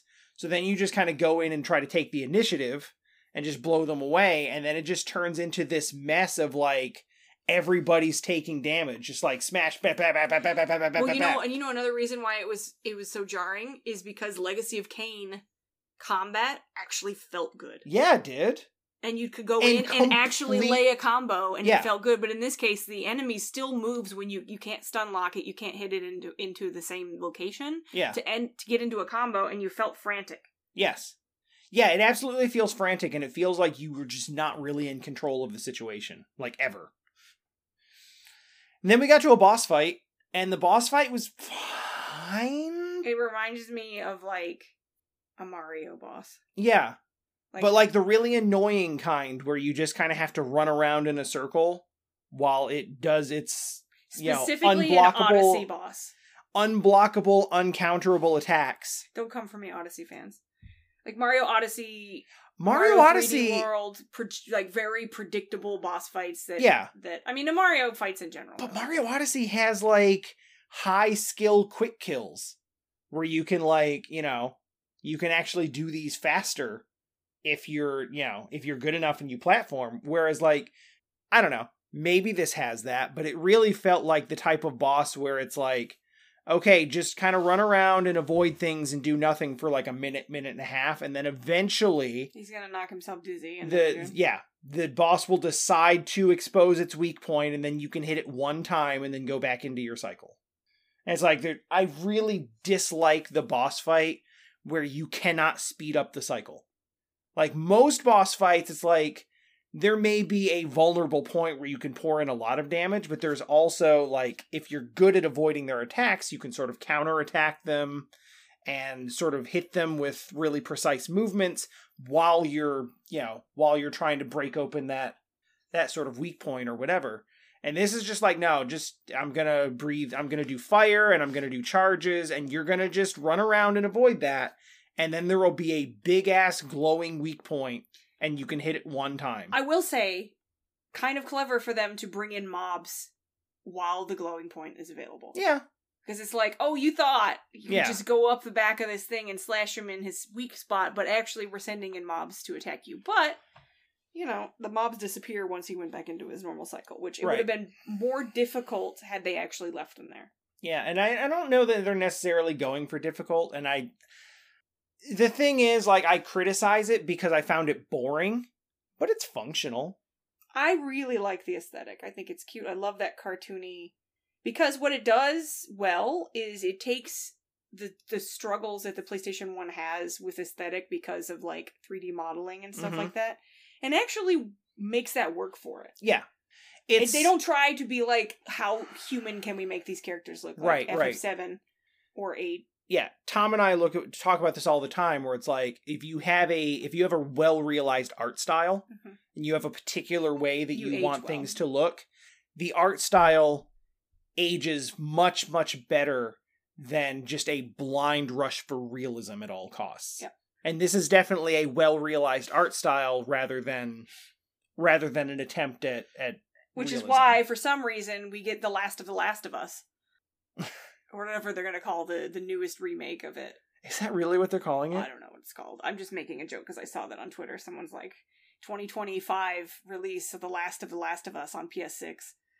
That's a really good name, actually. Honestly. I actually like that. Or what you were saying about the texture pack for DS1, or Remastered, where they put out this texture pack and it looks too good. Mm-hmm. And it takes the aesthetic of Dark Souls and murkiness of it completely away. And now all of the edges are sharp. And, like, I don't like that. I don't like when the remastered makes the game look worse. I feel like something similar happened with Yakuza. Yeah, it's like we have this new system that like sort of smooths out all the textures and makes everything look more crisp, and it's like, but the lack of judgment that happened with Judgment. Yeah, it was, yeah. The upgrade to PS5, and people were like, this looks better on PS4. Yeah. Like, yeah, why is everything all weird and glossy now? Yeah. I think that's one of the big things you lose a lot of, like, when you really try to up-res those textures, everything looks kind of glossy and fake. Mm-hmm. And, like, sometimes the jagged edges and the pixels actually add to almost a sense of more realism. And you lose that a bit when you up-res it. So, I think Medieval does use its capabilities to just execute a really nice sort of Saturday morning cartoon looking art style. Yeah. And it's cute. It just wasn't very much fun to play. But it was cute to look at. Yeah. I mean, don't come for us. I mean, maybe it's really good and we got a bad shake at it. We have to like take every one of these as like we spent 20 minutes on a demo disc. The demo disc may actually be a bad demo. It may actually, like, some of these issues may have been fixed in the final game. Some of it may just be that they dropped us in and we didn't know how to play. In before Emperor's New Groove apologists or Cool Boarders apologists. I feel like we were nicest to the Emperor's New Groove. You know what the Emperor's New Groove had that a lot of these others didn't? Like, decent camera controls. Actually. Yeah, it wasn't too bad. Not good, but decent. The next one on the list is Syphon Filter 2, which we didn't play. It wouldn't load. There were some scratches on the disc. I chalked it up to that. So, but we know that it's a decent game. It's a series that's been going for a long time. Right? It went for a while, and I think has stopped for a longer while. But it was a big thing for a while. It was one of their first really good, like, first-person shooter franchises. I guess the most recent one was 2007. Yeah, that sounds right. So when you say it's been going for a long time, it's, you know, it's been not going for a long time. But this one was from, like, 1998 or something, so it was in there for, like, 10 years or so. I don't know who makes Syphon Filter, so I don't know who's now consequently not making Syphon Filter. Bend? But yeah. Bend Studio? Oh, I don't know who that is. Maybe that's why they're not making it. 989 published and owned by Sony. Okay. I could do more. I don't know what's going on with 989 anymore, because I mentioned during the stream that I only really knew 989 as the sports studio, and they're not really doing those anymore because it doesn't exist anymore. Yeah, that sounds right. I'm seeing past tense on Wikipedia. Was. 989 was. Okay, so yeah. Sony released sports games under 989 Sports until 2005 when the brand was retired. Right.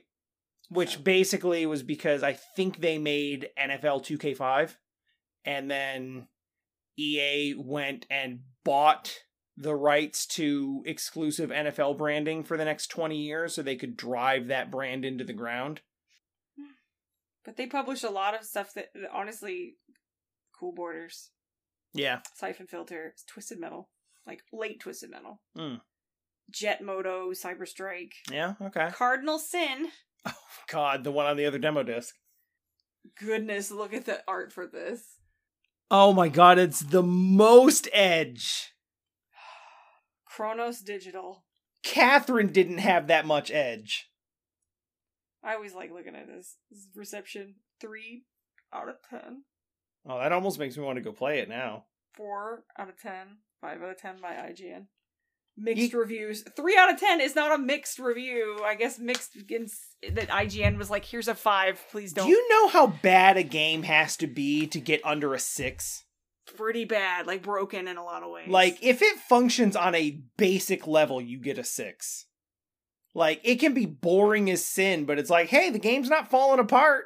Yeah. It's all right. 6 out of 10.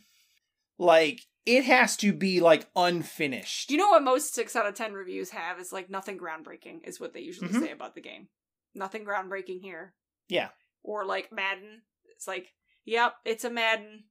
They don't really do anything new here. Yeah. But you get what you want. 7 out of 10. 8 out of 10.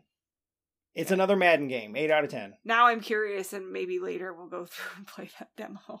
Yeah, it's honestly kind of intriguing now. Not to mention that nitrous oxide game, like, what? Now I want to know. So let's talk about your first experience with Metal Gear Solid.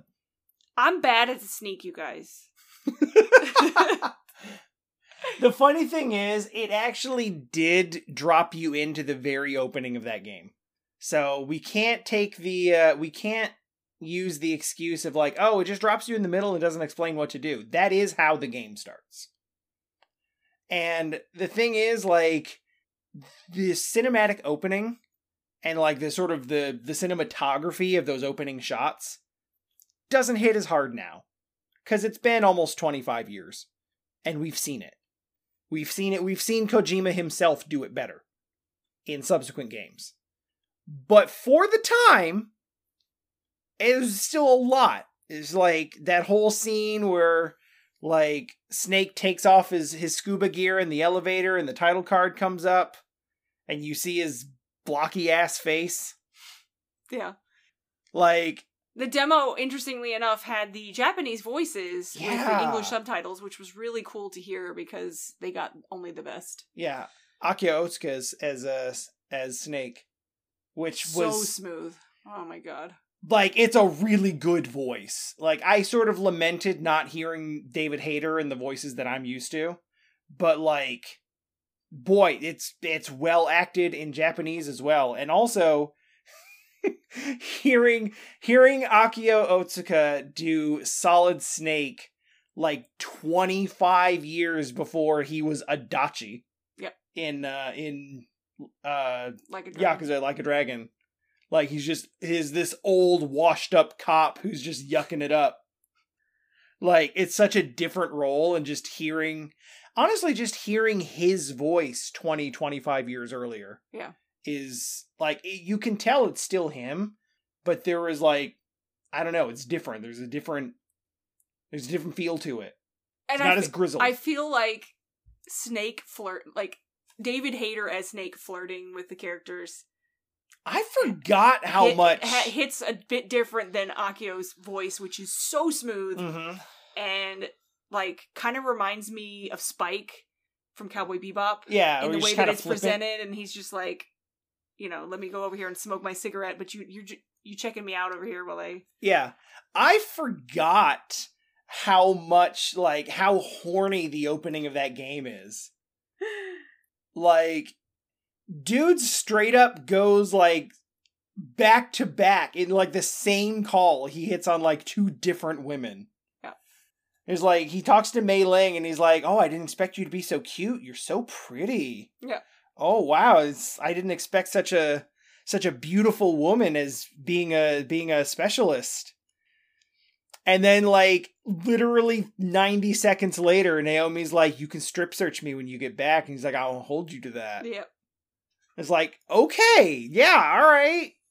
It's funny because in later games in the series, literally, Snake's sexuality and sexual drive is a fairly significant plot point because of his origins as a person. This comes up a lot, and it makes all of this, like, weirdly flirty, horny energy in the beginning of MGS1 kind of bizarre in retrospect. But anyway, the demo for MGS, you basically did the whole thing. You were literally a few steps from getting into the vent. If you had just ducked down and got into the vent instead of shooting the dude and setting off the alarm, I mean, by far the best part of the entire experience was, oh, a security camera. Pow! Yeah, it's like, oh shit. Because I thought what was happening was the security camera picked me up, and that's why he called it out. So I was like, well, I'm dead anyway, so bam, bam, bam, bam, bam, I'll just shoot you all. Like, the security camera hadn't spotted you yet, but a, a, cutscene came up where Snake points out that there's a security camera up there. And so, like, what ended up happening is you had the SOCOM pistol equipped. And you were like, it was like, ooh, a security camera. And then as soon as the cutscene broke, you shot the dude who was sleeping under the security camera. I was trying to shoot the security camera. But it was like the split second you got control. It's like the timing literally is, oh, a security camera. Pow! Yep. Are you saying pow? Yeah. Yeah, that was awesome. So the MGS takes some time to get used to, and I never actually played the PS1 version of Metal Gear Solid. I played a re-release that came out on GameCube called The Twin Snakes, which actually changes the control scheme. It gives you first-person aiming for shooting, which you don't have in this game. Mm-hmm. But you can actually hold a button and go into like an actual first-person shooter type. You know, similar to what you did with the binoculars. Yeah. Yeah. So yeah, original MGS1 doesn't have that, and so it also works on D-pad control instead of analog control. So it makes, I think, a lot of things easier. It also is widely panned for adding a lot more almost Devil May Cry style anime nonsense action cutscenes.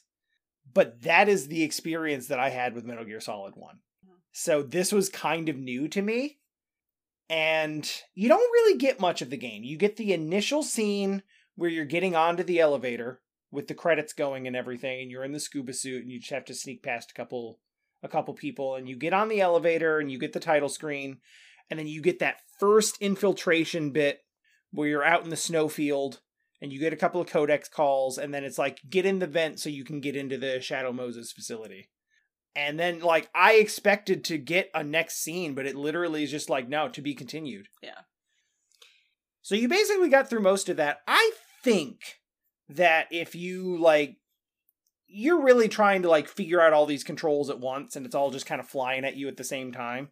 And you got significantly better over the 15, 20 minutes that you played it, but I think that you could get to a point where you're comfortable with it and actually enjoy that game.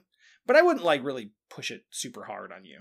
Like it is a big important game that should be experienced, but I think you can basically have a similar experience just watching the story of it rather than playing yourself.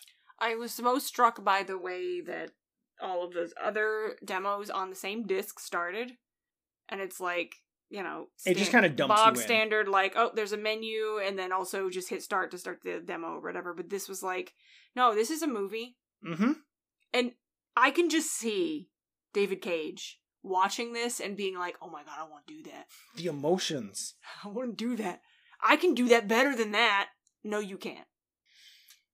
Okay, but what if Solid Snake abuses a woman? Okay, you gotta be careful because, like, it's close.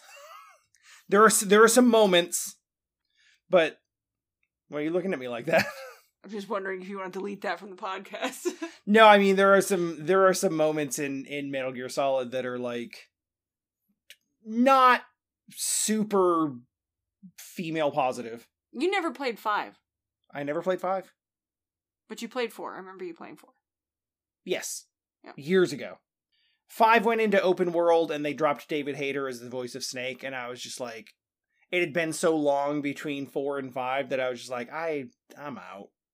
It's kind of the same experience I had with Final Fantasy, where like the wait between 12 and 13 was so vast that by the time 13 came out, I was already into Persona and had basically lost interest in the direction that Final Fantasy was going. So I basically just stopped playing those games altogether. I did play 15, but that was half because of work. Mm-hmm. So anyway, I am not going to sit here and say anything negative about Metal Gear Solid.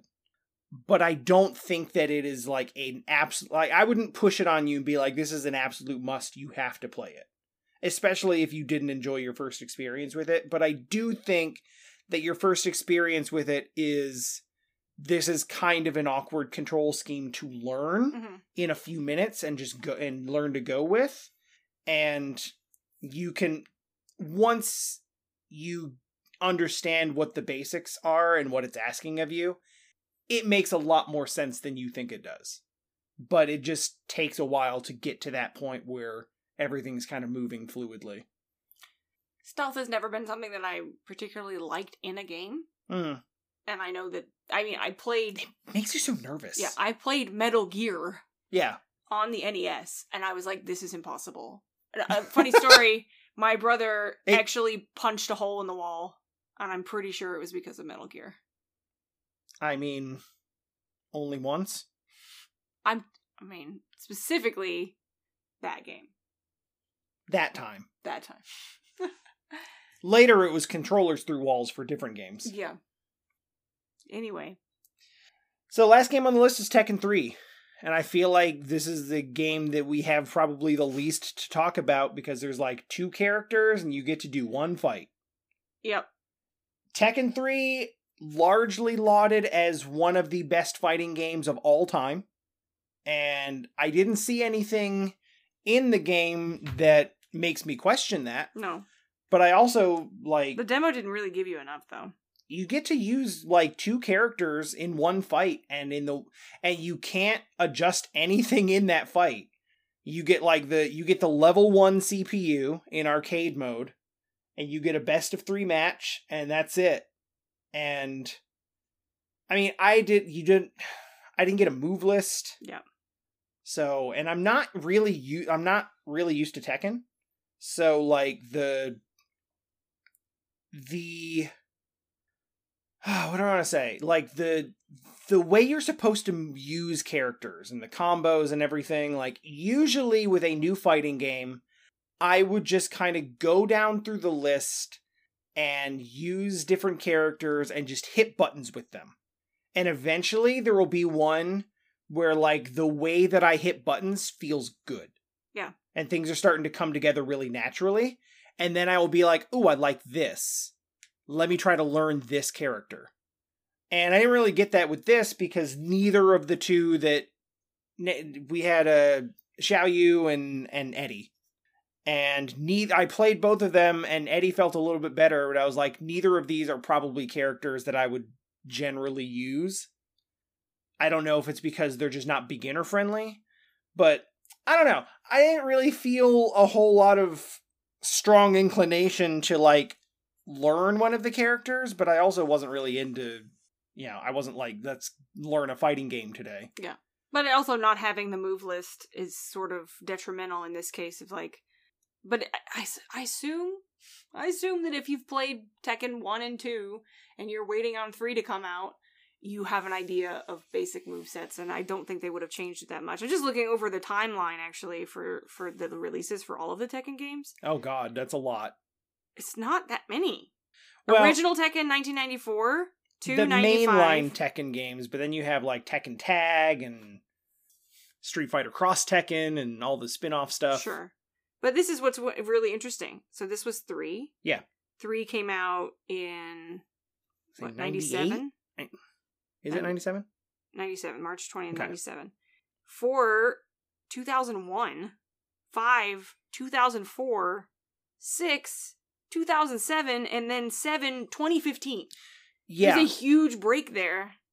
And now we're getting ready for 8, and 8 will be next year, I think. Yeah. There was a large period of time where fighting games were not particularly healthy through most of the, like, early aughts. Like, after Street Fighter 2 died down and Street Fighter 3 didn't really set the world on fire, everyone kind of jumped on and tried to replicate the success of Street Fighter 2, and there was just a glut of subpar fighting games. Yeah. And it really kind of buried the scene for a while, and then Street Fighter 4 is what really brought it back from the brink, and now fighting games are doing amazing. Mm. But that's a big part of why you have in a lot of major franchises like Tekken, you have a big gap where it's like, let's just ride out the most recent entry. Because, like, fighting games are not really gonna make us a bunch of money right now. And, you know, Street Fighter 4 kind of brought the whole, that whole genre back from the brink. Right. And then we started getting new Tekken. We started getting, like, that's around the time that ArcSys started. You know, you got, like, P4 Arena.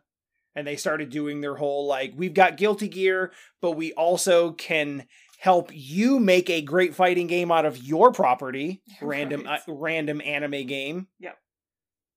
And now they're like, now ArcSys is on top of the pile, like, easily.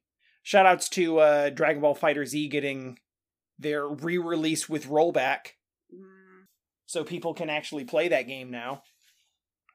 And I'm legitimately excited about Street Fighter 6. Honestly, it looks amazing. It looks really cool. The aesthetic is so cool. Like, I'm not a fighting game person because I'm just not. Never have been. I think the only game that I ever found myself slightly invested in is Mortal Kombat, but... You play a little bit of KI. Yeah. Sorry, that's Killer Instinct. For the uninitiated. Did you know that Rumbleverse is made by Iron Galaxy Studios, who were responsible for the, like, latter seasons of the new Killer Instinct remake?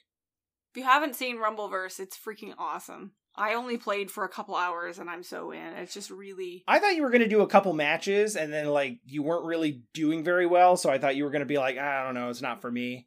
And then I came in and did the fantasy football draft because I ended up joining your brother's league to fill out the team list. Yeah.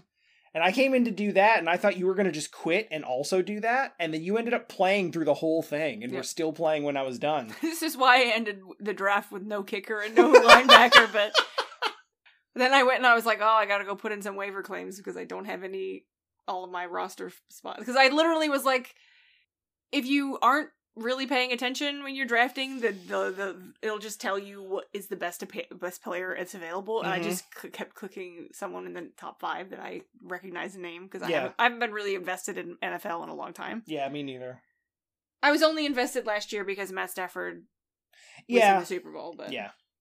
Yeah, but in terms of, like, knowing the names of the players on all of the teams, like, 10 years ago, I could have done that. I could have told you all of the starters on all of the teams for all of the positions. And now it's like, I don't even know half the players on my own team. It's just like, I'm still going to, like, make some time to watch some games here and there. But I'm not, like, a hard invested super fan like I was, you know, a decade ago. So I'm really curious, if you're listening, if there's a demo disc that you played or you remember playing in the past. Just curious, because I do remember playing some of these. The weirdest part about this one is, by this point, we already had a PS2, and we just basically stopped playing the PlayStation 1 once we had a PS2. Because I got into Guitar Hero and then just basically stopped playing anything that wasn't a rhythm game for a while. Yeah. Did you notice that there is a subscribe today thing on the demo disc around the middle ring, but it's actually cut off? Oh, so you can't. It's got a phone number there, but you can't really read the phone number. The fun thing for me about this is, like, it's still printed. You can if you really care, and also that number's defunct now. Tempted to call. I think the coolest thing for me is that, technically speaking, despite the fact that I recognize all of these games as being, like, renowned PlayStation classics, except for, like, Cool Boarders and Emperor's New Groove, which I think those two are the games that were like, hey, here's new games coming out for the PlayStation 1 right now. Because, like, this is a 2001 demo disc. Cool Boarders 2001 is probably a current game. The rest but of those just, like, two are stuff. So far beneath the quality of all the other ones that I feel like it's, here's two new games and 7 really, really good games from the last few years. Oh, we didn't mention this, but there's also 4 videos of games coming out on the PS2. Including... I don't know if they're all PS2 games, but NHL Face-Off 2001, uh-huh. NBA Shootout 2001, uh-huh. Red Faction, which was definitely a PS2 game. And then The Bouncer. The Bouncer. Which is a PS2 game. It was a launch title, I believe. Yeah. There it is. Still sitting on the shelf. Still want to do that for a podcast. Can't get it running to my PS2. Disc read errors all day. We'll get there. We'll figure it out. Mm-hmm. Anyway, that was our journey through the May 2001 official U.S. PlayStation Magazine demo disc. That's why I thought I had Red Faction. We have Red Faction 2 on the Xbox. That's why. I also have... I feel like I have Red Faction Armageddon via, like, Humble Bundle or something. Yeah, I believe it was released on PC, too. Because I think that's how we had it. My brother played all the Red Faction games on computer. So, here's the really important question. We played like 8 different games. What music are we going to use to open and end the podcast? We have more options than ever before. Well, there's some of them that are going to get you... Well, I guess it doesn't matter on a podcast. It matters a little bit, but not that much. Like, I can't use licensed music. What I was going to suggest is just find somebody's track where they take the opening sound of the PS1 and make it into a remix. I could just straight up open the podcast. If you've listened to this point, you already know what we've decided on opening the podcast. And like literally just having it be the PlayStation startup sound would be kind of sick, actually. I might just do that. Do that and then end with MGS music. Certainly could do that. Tekken 3's got a really, really good soundtrack too. But I don't think we got to hear most of it. That's true. We only played for a little bit. Yeah, I think of all of the games that were on this disc, I'm the most interested in Legacy of Kain. Yeah, I think I agree with that. Ape Escape is a game that I feel like could have been kind of fun at the time, but like we're just too far past it now. Mechanically, I feel like aesthetically, it reminds me of Monkey Ball, I guess because monkeys are involved. Yeah. Not a big stretch on that one. But, like, mechanically, it's so challenging to just disconnect what your brain has now been wired to do. Yeah, there are certain things. You're dropped into an environment, and you pick up your controller, and you just expect certain buttons to do certain things. And when they don't, and they're not even close, it's like you have to, like, you kind of short circuit for a minute. Yeah. And you have to completely rewire some things. It's the kind of game that I would watch a speedrun of because it'd be really awesome if it's just 100% of it. I think that would be interesting. I think I saw a speedrun of Ape Escape 3? Or maybe not play this one, but maybe play a later iteration where they've got the controls a little bit better. Yeah. It's not a bad concept for a game. It's kind of cute. Yeah. Puzzly. I mean... Tekken 3 is a known classic, but, like, it's really... like, if I were going to get into a fighting game right now, it would be Guilty Gear Strive or Street Fighter 6. Like, those are the ones that I'm most interested in like, actually picking up. Mm-hmm. But even still, I'm not going to take the time necessary to actually learn those games. It would just be, you know, poking around in it a little bit to have some fun. MGS is a known classic, so there's nothing much to say about that. Everything else, I am pretty comfortable to just kind of leave... Yeah. Like, Legacy of Kain is the one that came out of this, and it was like, yeah, no, I'm interested. I'm very interested. Also, fun fact, the only one of these games I'd actually played before this demo disc is Legend of Dragoon, technically. Yeah, because you didn't play. Because I didn't play Metal Gear Solid on PS1. Mm-hmm. So I did play all of Twin Snakes, so I know how that story goes, and I have basically played that game, but not this version of the game. Legend of Dragoon, I played for like 4 hours last fall as a request. And that's the only game I'd actually ever touched before. Which is wild to think about because everything else is an absolute classic, but I just hadn't played them before. And frankly, mostly because of age, I could just not play most of them at this point. I mean, I don't believe they aged well. And it's not like people are over here like, you know what needs a remaster? The Emperor's New Groove. Yeah. All the rest of them, like, maybe. Like an Ape Escape remake? Sure. Legacy of Kain remake? We've talked about at length. Medieval got a remake. Metal Gear's gotten several remakes. Tekken 3, there's sequels to it, so you can sort of argue when it comes to fighting games, every sequel kind of is a remake. Yeah, but also some people are just like... It's like the people who are all on Melee, right? Yep. It's like, don't change it. It's just as it's perfect. Don't mess with it. I mean, Maximilian has like 109 videos of him playing Street Fighter Third Strike. Just because, like, no, that's the one. This is the game. So, yeah, I feel like Tekken 3 is in that department of like, no, this one's the one. You know what I'll do? I'll find really, really good music from Tekken 3 that wasn't on the demo disc and just play a really, really good track from that. Like right now. Because the podcast is over now. Okay, bye.